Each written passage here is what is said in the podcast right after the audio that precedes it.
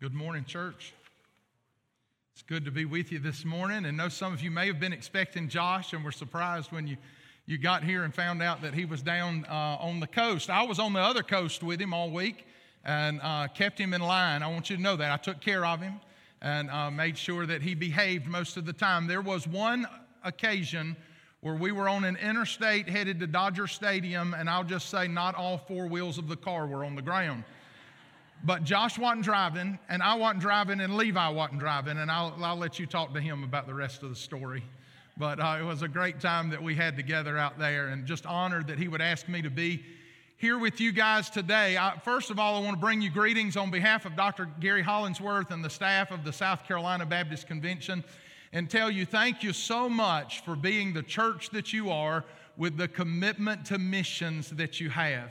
Uh, for several years before going to the South Carolina Baptist Convention, I was a, a consultant for the Send Boston team with the North American Mission Board, in, in addition to my role as a pastor.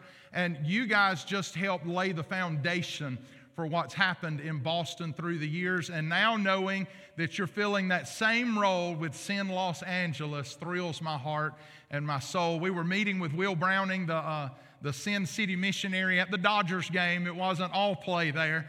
Uh, so we were meeting with some church planners from Los Angeles and spending a great amount of time with them. But I also want to thank you for your support of the cooperative program.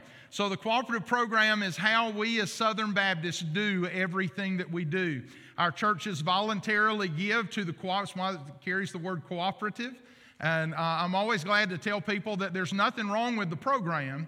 Uh, as Baptists, sometimes we struggle with that issue of cooperation, but the program is always strong, and as we move forward for the kingdom of Christ together, you guys may not know this, or you may know this, but last year, Taylor's First Baptist was the number one contributing church to the cooperative program in the state of South Carolina. And so we come to you with sincere gratitude for that. That's right. And that is a place, by the way, that this church historically held for years. And uh, there were a few years where you were out of that place and you're back in it this year. And we're thankful for that. And we know that means good things are happening here. Uh, so in Anaheim, we commissioned 52 new missionary units to the nations. And that doesn't happen without your, your sacrificial support of the cooperative program. But it's not just what God's doing in the nations, and it's not even what He's doing across this nation. It's about the little stories, one life at a time, that God is changing right here in the state of South Carolina. So, uh, Summersault is our state youth camp. My son is on, on staff there. I left him in Lexington this morning, and he's headed back to Charleston Southern this afternoon. Uh, but Summersault is our camp. Uh, we have a great time there, great ministry. I think there were 52 decisions at Summersault last week with around 700 students in attendance. Last year, there was a young lady that was on staff at Summersault that has type 2 diabetes. She's also a student at Anderson University. And earlier this spring, she had a blood sugar drop and she passed out on the street of downtown Anderson. And they called EMS to come and care for her. And the young EMT that arrived was a young man named Zach. And he revived this former Summersault staffer. She was wearing a shirt that said Summersault staff on it as she's laying on the the sidewalk there in downtown Anderson. He revived her, and as he revived her, he began to share with her a story. And the story went like this He grew up in an abusive, dysfunctional home life situation. He had just graduated high school. He didn't, he didn't know what he wanted to do with his life. He didn't know where he wanted to go. He didn't know what the future looked like. But he had reached one important decision in life for him, and that was, the, that was this. He had made the decision that he would not live through the end of the summer. He had already determined to take his own life. A church in the community had reached out and invited him to go to Summersault Camp. He knew some of the folks that were going, and so he went along with them. While he was there that week, he heard the proclamation of the gospel of Jesus Christ. And the Holy Spirit drew him into a relationship with our Father. He trusted Christ, became a new creation, found a new purpose, found new meaning in life, and God began to do new things in his life. He returned home with this new focus, new passion, began to be discipled by a local church, and he told this young lady, I wouldn't be here today if it wasn't for the ministry of Summersault Camp here in our state. Now, I'm telling you that story today, not just because Summersault makes a difference in kids' lives, that, that college students go and, and give their summers to serve and, and minister there. That's important. And I tell you that not just because the South Carolina Baptist Convention plans and carries out and promotes that camp and, and, and makes sure everything goes as it should. That's important. But I tell you that today because Zach's life was changed because Taylor's First Baptist supports the cooperative program. And we can't do it alone. There's not a church in the state that can carry out that ministry on their own. But as we all work together and as we all give together, we can see God do great things for his kingdom. So I just wanted to, from the, from the outset this morning, thank you for your sacrificial mission support and encourage you to keep on giving and to keep on going and to keep on sending as we know this church has a heart to do. Well, Josh asked me to preach from the Psalms this morning.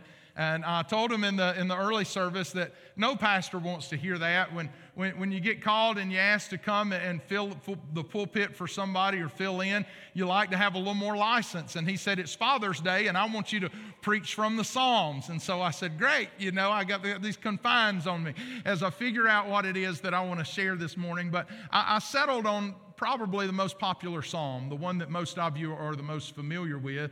That's Psalm chapter 23. And I settled on that psalm for several reasons. One reason is I found through the years that the more familiar we think we are with a passage of Scripture, the more apt we are to kind of overlook that passage, right? And say, well, I know that. I know that. There, there, there might not be anything for me to learn there or glean from that.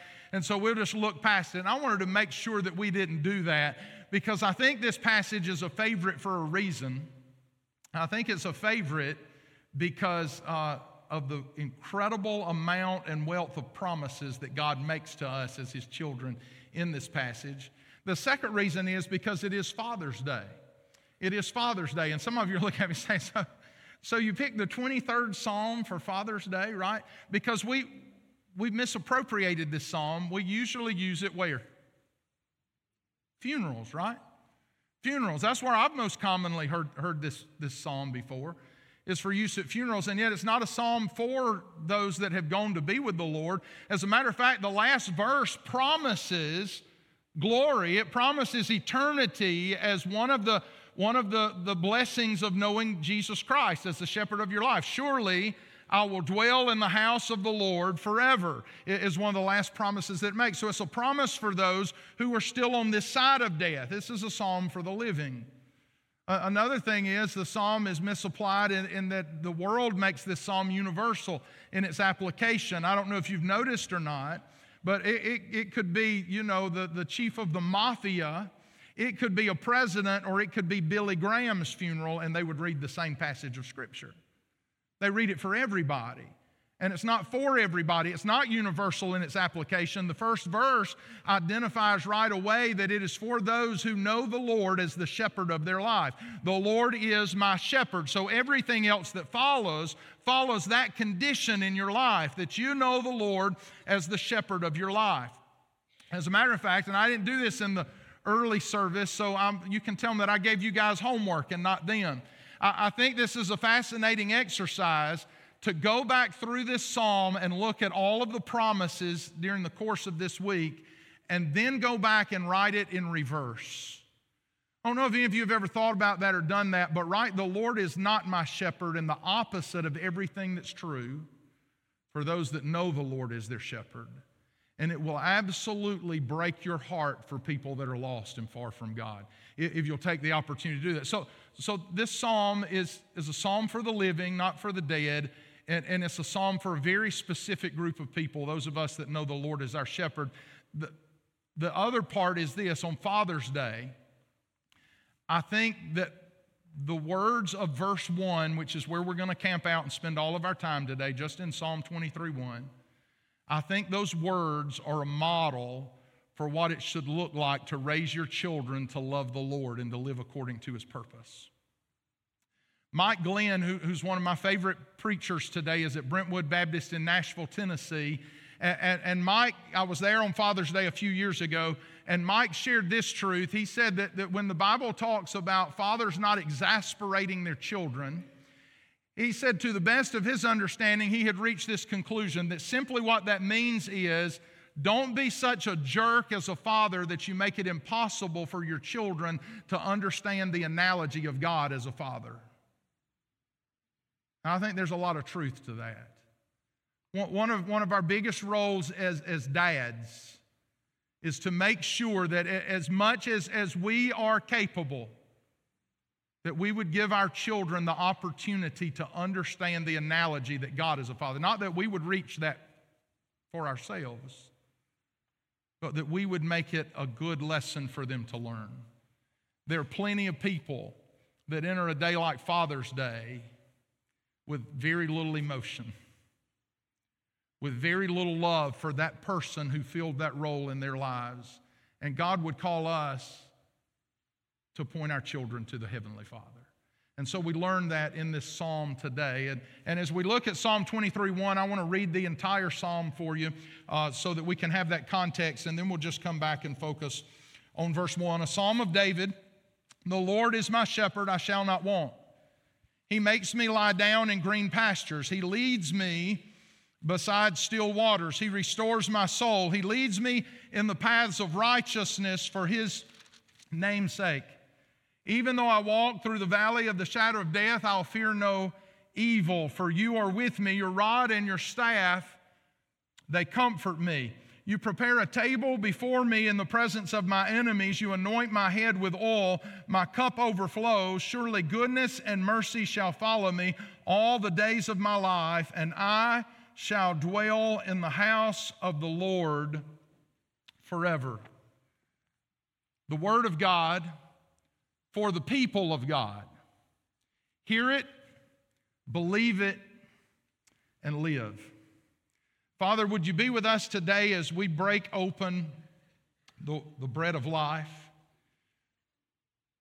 Would you allow the Holy Spirit to fill this place today and interpret its words into our hearts in such a way that we are more like Jesus Christ than we, when we leave this place than we were when we came in today? Would you enable us to learn more about who you are so that we could understand better who we are to be?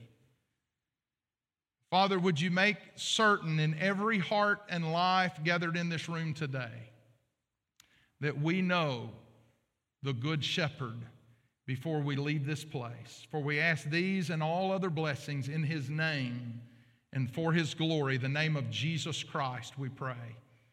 Amen. Amen. So, verse, verse 1 that we're going to look at today the Lord is my shepherd, I shall not want. And, and this is how I, I propose to take this apart and us deal with it today. We're going to deal with the verse in two parts.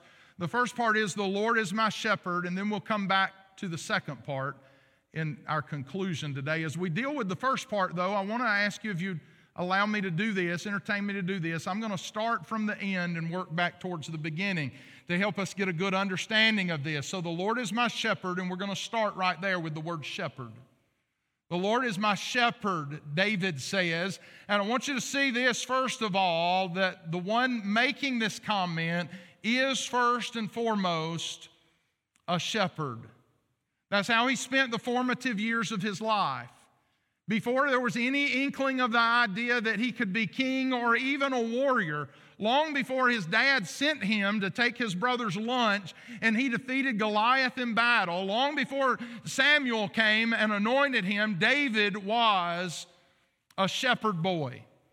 It's what he knew. It's how he had spent his life with the foals in the fields, taking care of them and watching over them, fighting off the, the, the, dangers that were inherent in the life of a shepherd and in the shepherding of sheep. This is what David knew. He literally lived it, breathed it, ate it, and drank it. He was a shepherd. And so, what I want us to see this morning is David begins this psalm today by telling us that our God is a God who relates to us. David, a shepherd, writes of God and he says, The Lord is my shepherd. He, he is for me what I have been in life. Do you, do you remember back the, the Nike commercials? I'll show a little bit of my age here that featured Bo Jackson. Bo Jackson was a two sport athlete from Auburn University, won the Heisman Trophy. As a running back, he played professional football and baseball. And they said he was just great at everything. And Nike picked Bo up and they made these commercials. And it would be Bo Jackson with a tennis racket and it'd say, Bo knows tennis. And it'd be Bo Jackson with a driver, and it'd say Bo knows golf, and you know, Bo knows boxing, and Bo knows hurdles, and Bo knows ping pong, and literally every sport you had, it was Bo knows this. I want you to see in the heart of this psalm, in the heart of David's words this morning, that's the claim that he's making about God. He knows. Our God is a God who knows, and he identifies with us. He understands us. It doesn't matter where you are in life or what you're going through, what you're dealing with, what you do for a living. We have all had times somewhere along the way in the journey of our lives where we've said, Nobody understands me. There, there's nobody who truly knows what it's like to be me. Nobody that knows what it's like to have to deal with the things that I'm having to deal with right now. Nobody that understands having to do the things that I'm having to do right now. The stress, the anxiety, the worry, the problem, the headache, all of those things. And yet, David says that God identifies with us. As a shepherd, he looks at his God and he says, God gets me. He understands me. So many times it's easy for us to push other people away and isolate ourselves in life because we feel the opposite like that. But I would encourage you today, instead of saying that nobody understands, to learn to say this no, nobody understands like Jesus. Nobody understands like Jesus because I would assure you this morning that He knows you full well. Hebrews chapter 4, verse 15 says, For we don't have a high priest who's unable to sympathize with our weaknesses. Instead, we have one who's been tempted in every way, just as we are, yet he was without sin. You see, God not only understands who you are and where you are, He understands how you are. He understands that we battle desires and temptations, that we struggle with fear and anxiety, that there are times in our lives that we feel like giving up and giving in. In fact, David says He knows us perfectly. He knows us perfectly.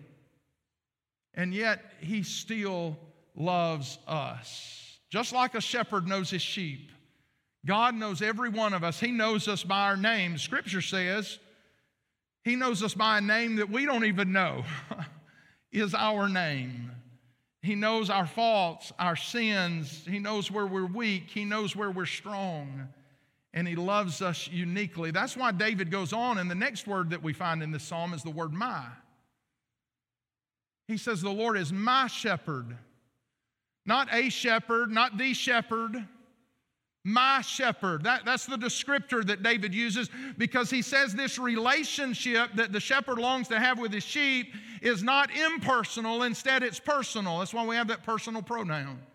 The Lord is mine, and I am his. He, he knows me uniquely. Psalm chapter 139 tells us that God knows us. David writes, O Lord, you have searched me, and you know me.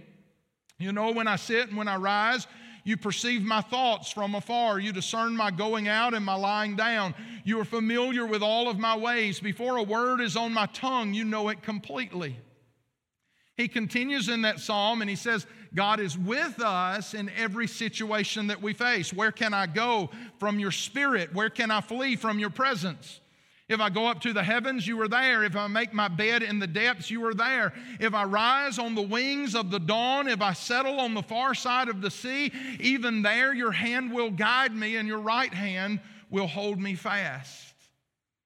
David says that the Lord has always known us, even before we were knowable to anyone else, be that our mother or our father. He says, For you created my inmost being. You knit me together in my mother's womb, and I praise you because I am fearfully and wonderfully made. Your works are wonderful. I know that full well. My frame was not hidden from you when I was made in the secret place, when I was woven together in the depths of the earth. Your eyes saw my unformed body.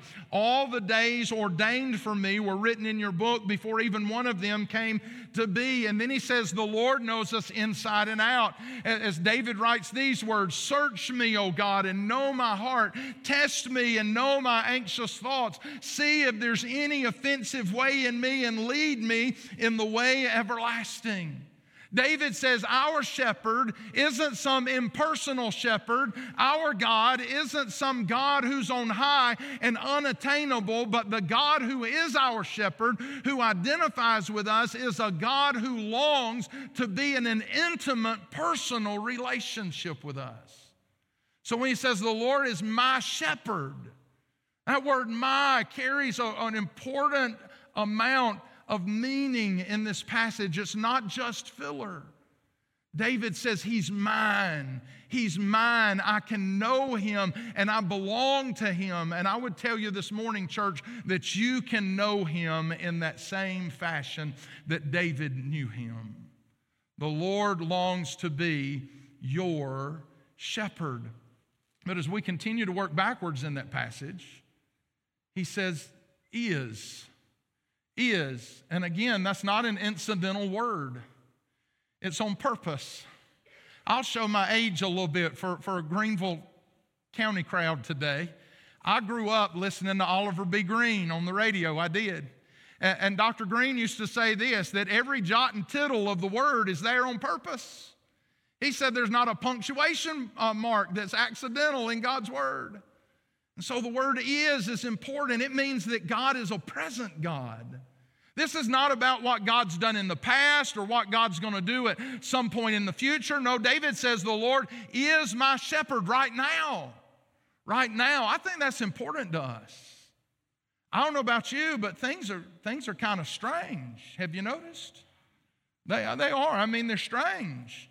I, don't, I don't know that I've ever seen days like this before in my life. I, I had some of the strangest, uh, strangest occurrences I've ever had on Thursday coming back from the West Coast. And I, I mean, just strange. We were at the Charlotte airport at 11:30 at night in an airplane driving around the airport like somebody looking for a parking place at Walmart. It was an hour and a half before we got off the plane because we couldn't find the gate. All the other flights had been canceled. They sent all those pilots home. There was nobody to move one out of our way. So, we could, so I think they had one gate everybody was getting on and off of. And then when we got off at midnight, there were over a thousand people in the baggage claim. I've never seen anything like it. And when we went to leave, you couldn't get out the doors of the airport. They were jammed with people trying to go somewhere. And I said, This is just another one of those strange things. I thought it was pretty strange the other day when somebody told me, they said, hey, if you'll drive about a mile across town, you can get gas for $4.33 a gallon, and that's pretty good. And I thought, what's good about that, you know? I remember when I was a kid and we were at the beach in North Carolina, and my daddy drove all the way to Myrtle Beach because gas there was 20 cents instead of 28 cents, like it was where we were. I thought, oh my, and, and you guys remember that? Every car got like three miles to the gallon back then. I mean, that's what they got. And I'm like, well, these are unprecedented days that we're living in.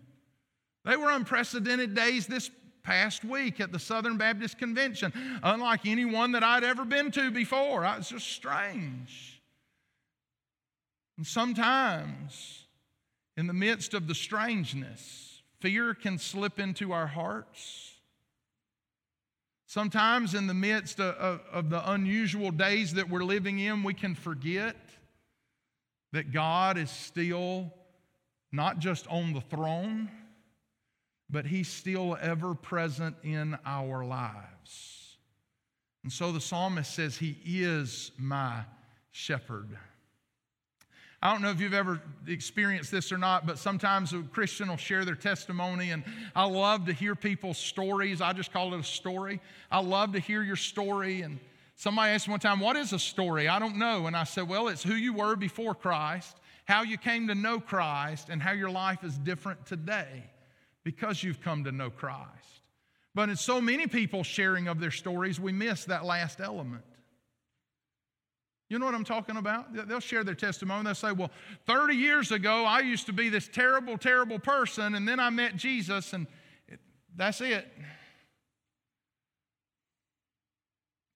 One of, one of my favorite sermons that my daddy preached, I'm a third generation Baptist preacher, just like your pastor is. My granddad was in this area most of his life, Grady Bridwell, that's on my mom's side.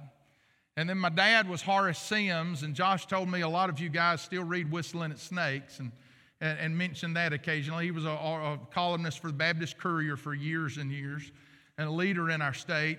He, he passed away when I was 24 years old. And uh, that's been 24 years ago. And all of the sermons that I have to go back and listen to are on cassette tape. So I keep a cassette player so that I can listen to some of those sermons. One of my favorite sermons, I remember him making this point that he said that he was terrified that there were a large number of people in the church that one day they answered the call of God to salvation. They walked down the aisle of a church, they took the pastor by the hand, and that was the apex of their spiritual life that was as close to God as they would ever be. It, it, would all be a fading relationship from that point forward instead of a growing relationship with God from that point forward. And I remember it arrested my heart, and I said, Lord, I don't want that to be me. And then as a pastor, it arrested my heart and said, Lord, I don't want that to be any of my people. And so sometimes when people share their story and it's like, well, this is what God did for me 30 years ago, I want to ask, what's He done for you lately?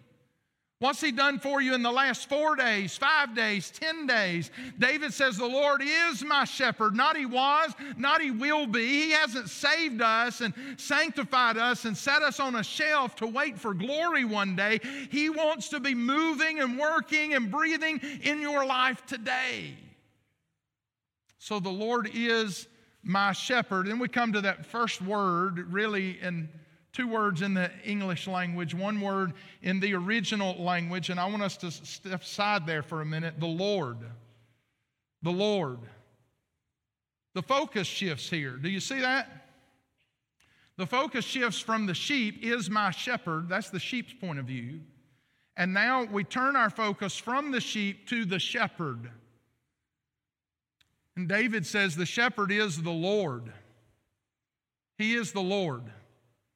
And if, if you're looking in your, in your Bible or on an app today, you'll notice that the word Lord there is in all capital letters. Should be. If it's not, let me know what translation you've got. We'll talk about it. Should be in all capital letters.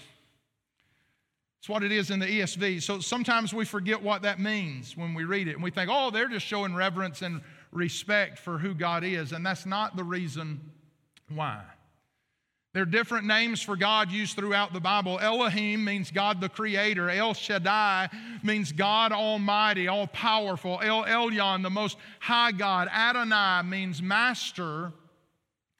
But the most common name for God throughout Scripture is a personal covenant name, and it's the Hebrew word Yahweh.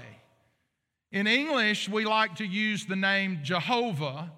In Hebrew, the language of the Jews, they only wrote down the consonants and the vowels were expressed by little dots, either above or beside the consonants. However, for the Jews, this name was so precious to them that they refused to speak it out loud lest they take the name of the Lord in vain. They, they wouldn't even say it out loud. So when they read the Old Testament and they came to the word Yahweh, the name of God, they would speak the word Adonai, Lord or Master. And so they used the vowels of the word Adonai to the letters of the word Yahweh, and we end up with this English word Jehovah. And so whenever we see Lord or Jehovah in Scripture, it is the name Yahweh. That, that, that's where it comes from. What does it mean? Well, this is a special name. The first time that we run across it, Moses is in the desert and God appears to him in a burning bush and he gives him these instructions to go back and tell Pharaoh to let my people go and, prepare the children of Israel for freedom. And Moses says, Who do I say sent me? And God speaks back in this thundering voice, as I imagine it Yahweh.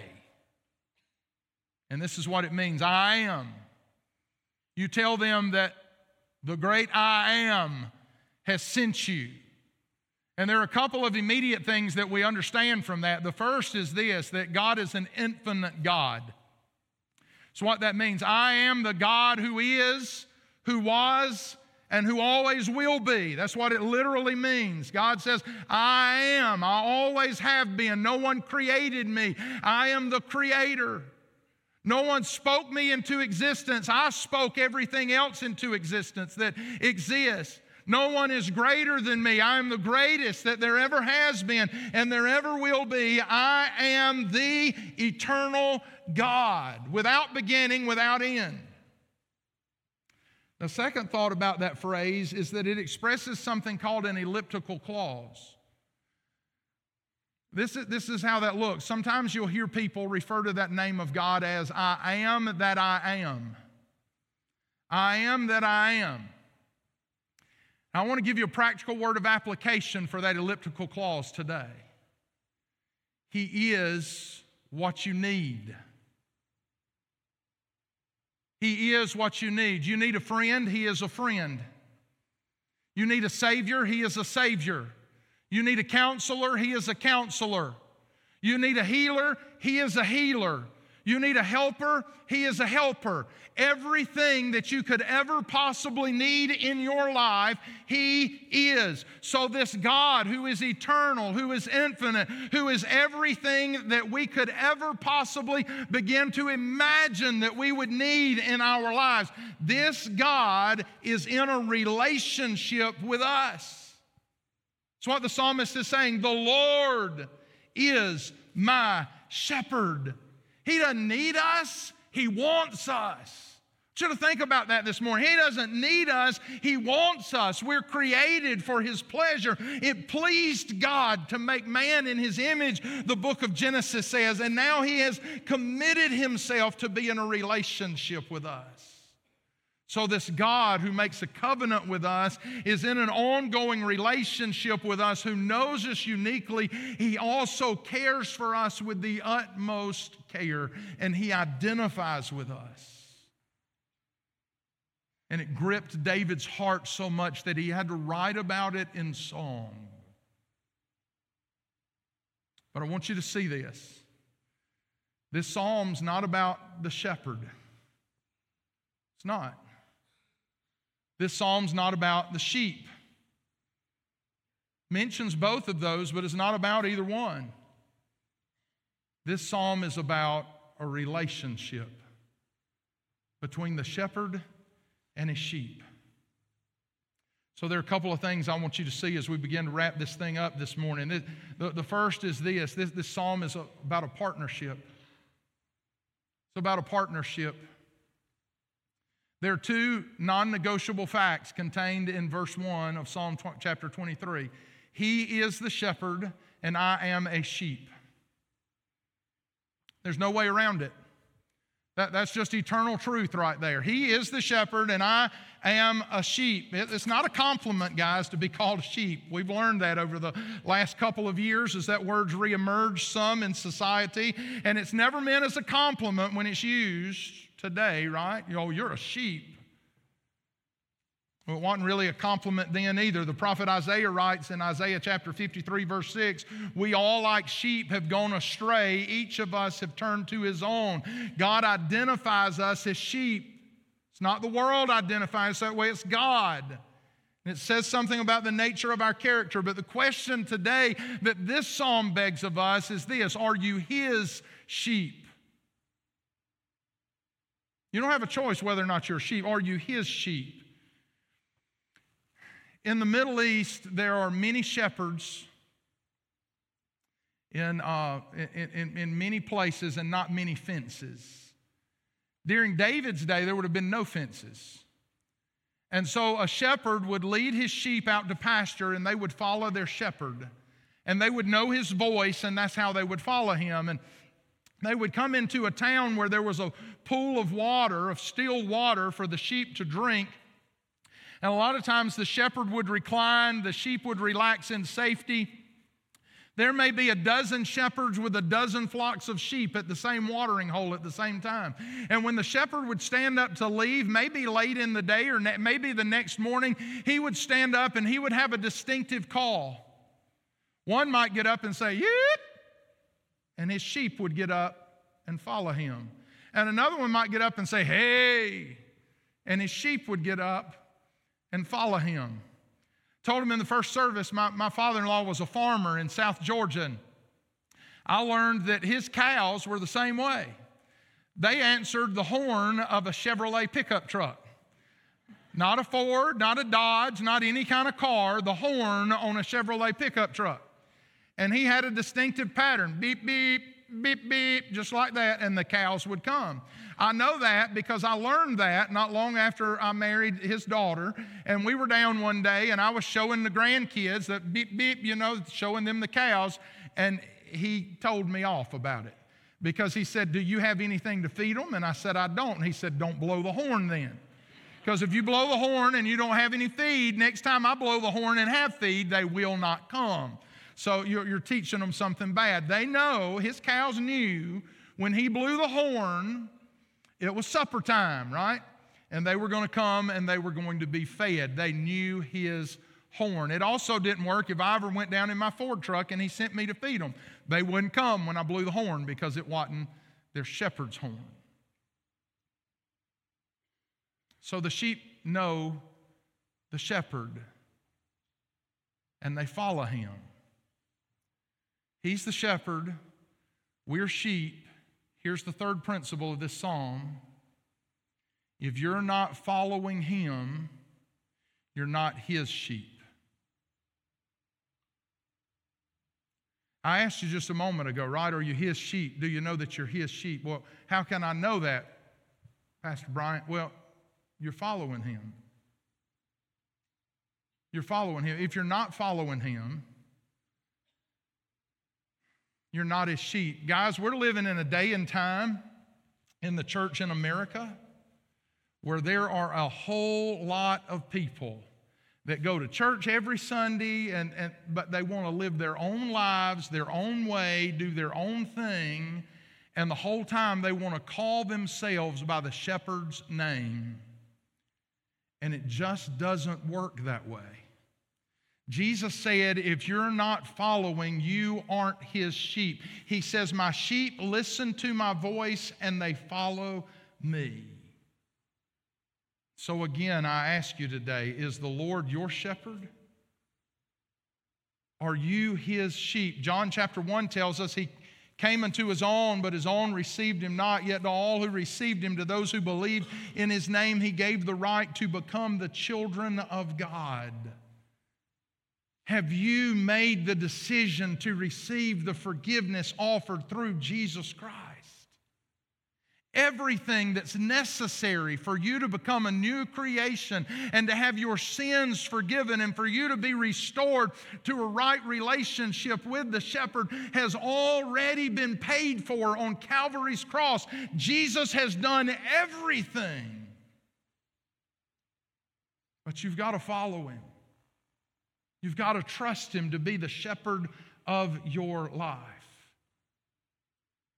And then we close here. Listen to this The Lord is my shepherd, I shall not want.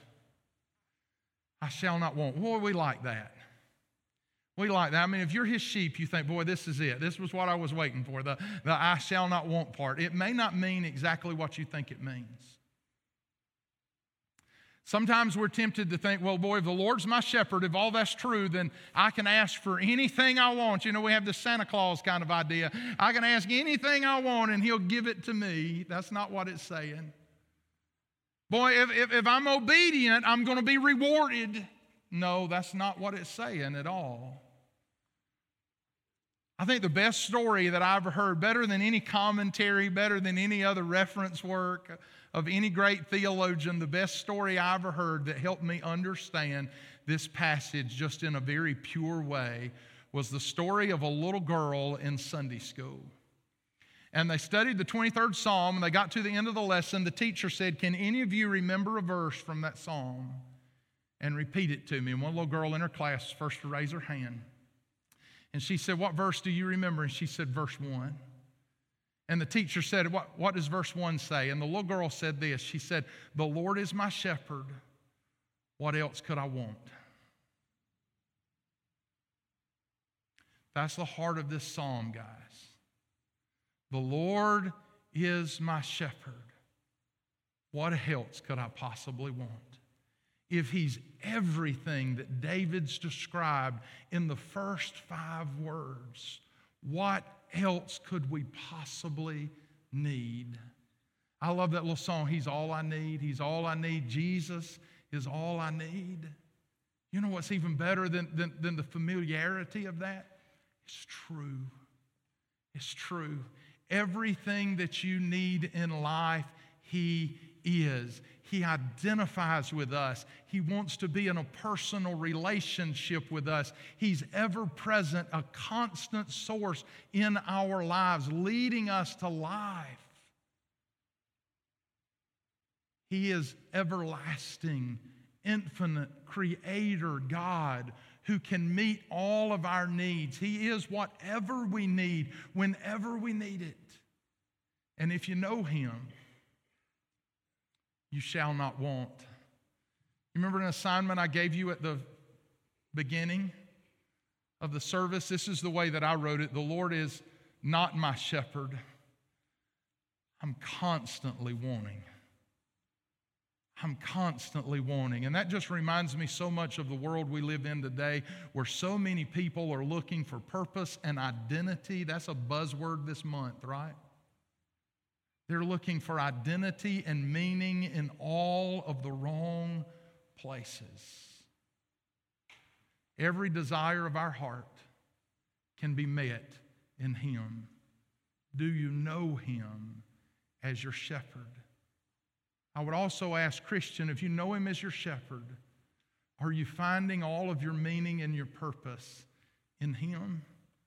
Or are you looking for it in other places? You look for it in your job, you're looking for it in the approval of other people, you're looking for it in your family. It can't be found in any of those places. It can only be found in an intimate relationship with the shepherd. I'm going to pray, and we're going to sing one of, one of my favorite songs, man. It's, a, it's an older song, but I love that. Just the message and the truth of knowing that if you've come to know Him as the shepherd of your life, He says this that you are in His hand and that His hand is in the Father's hand, and the shepherd will never let go of His sheep. What an incredible promise. But as we sing that song, if you don't know Him as your shepherd, if you've never experienced that, Jeremy's going to be here at the front. You, you, just come and talk to him and say, hey, man, I need to know that I know that I know that he's the shepherd of my life. Maybe you're here and you want to unite with this church in membership. He's here and available to talk to you about that. Maybe, maybe you're here and there's some other need in your life. You just need to pray with somebody. He's, he's here for that. The important thing is that you're obedient as God calls to your heart today. Father, we thank you for this time. We thank you for your presence, Lord. We thank you for the power of your word, the truth of it. Lord, we just pray that we would, every person here would know that you are the shepherd of their lives. Lord, give us the courage to be obedient, to honor you in all that we do. In Jesus' name we pray. Amen.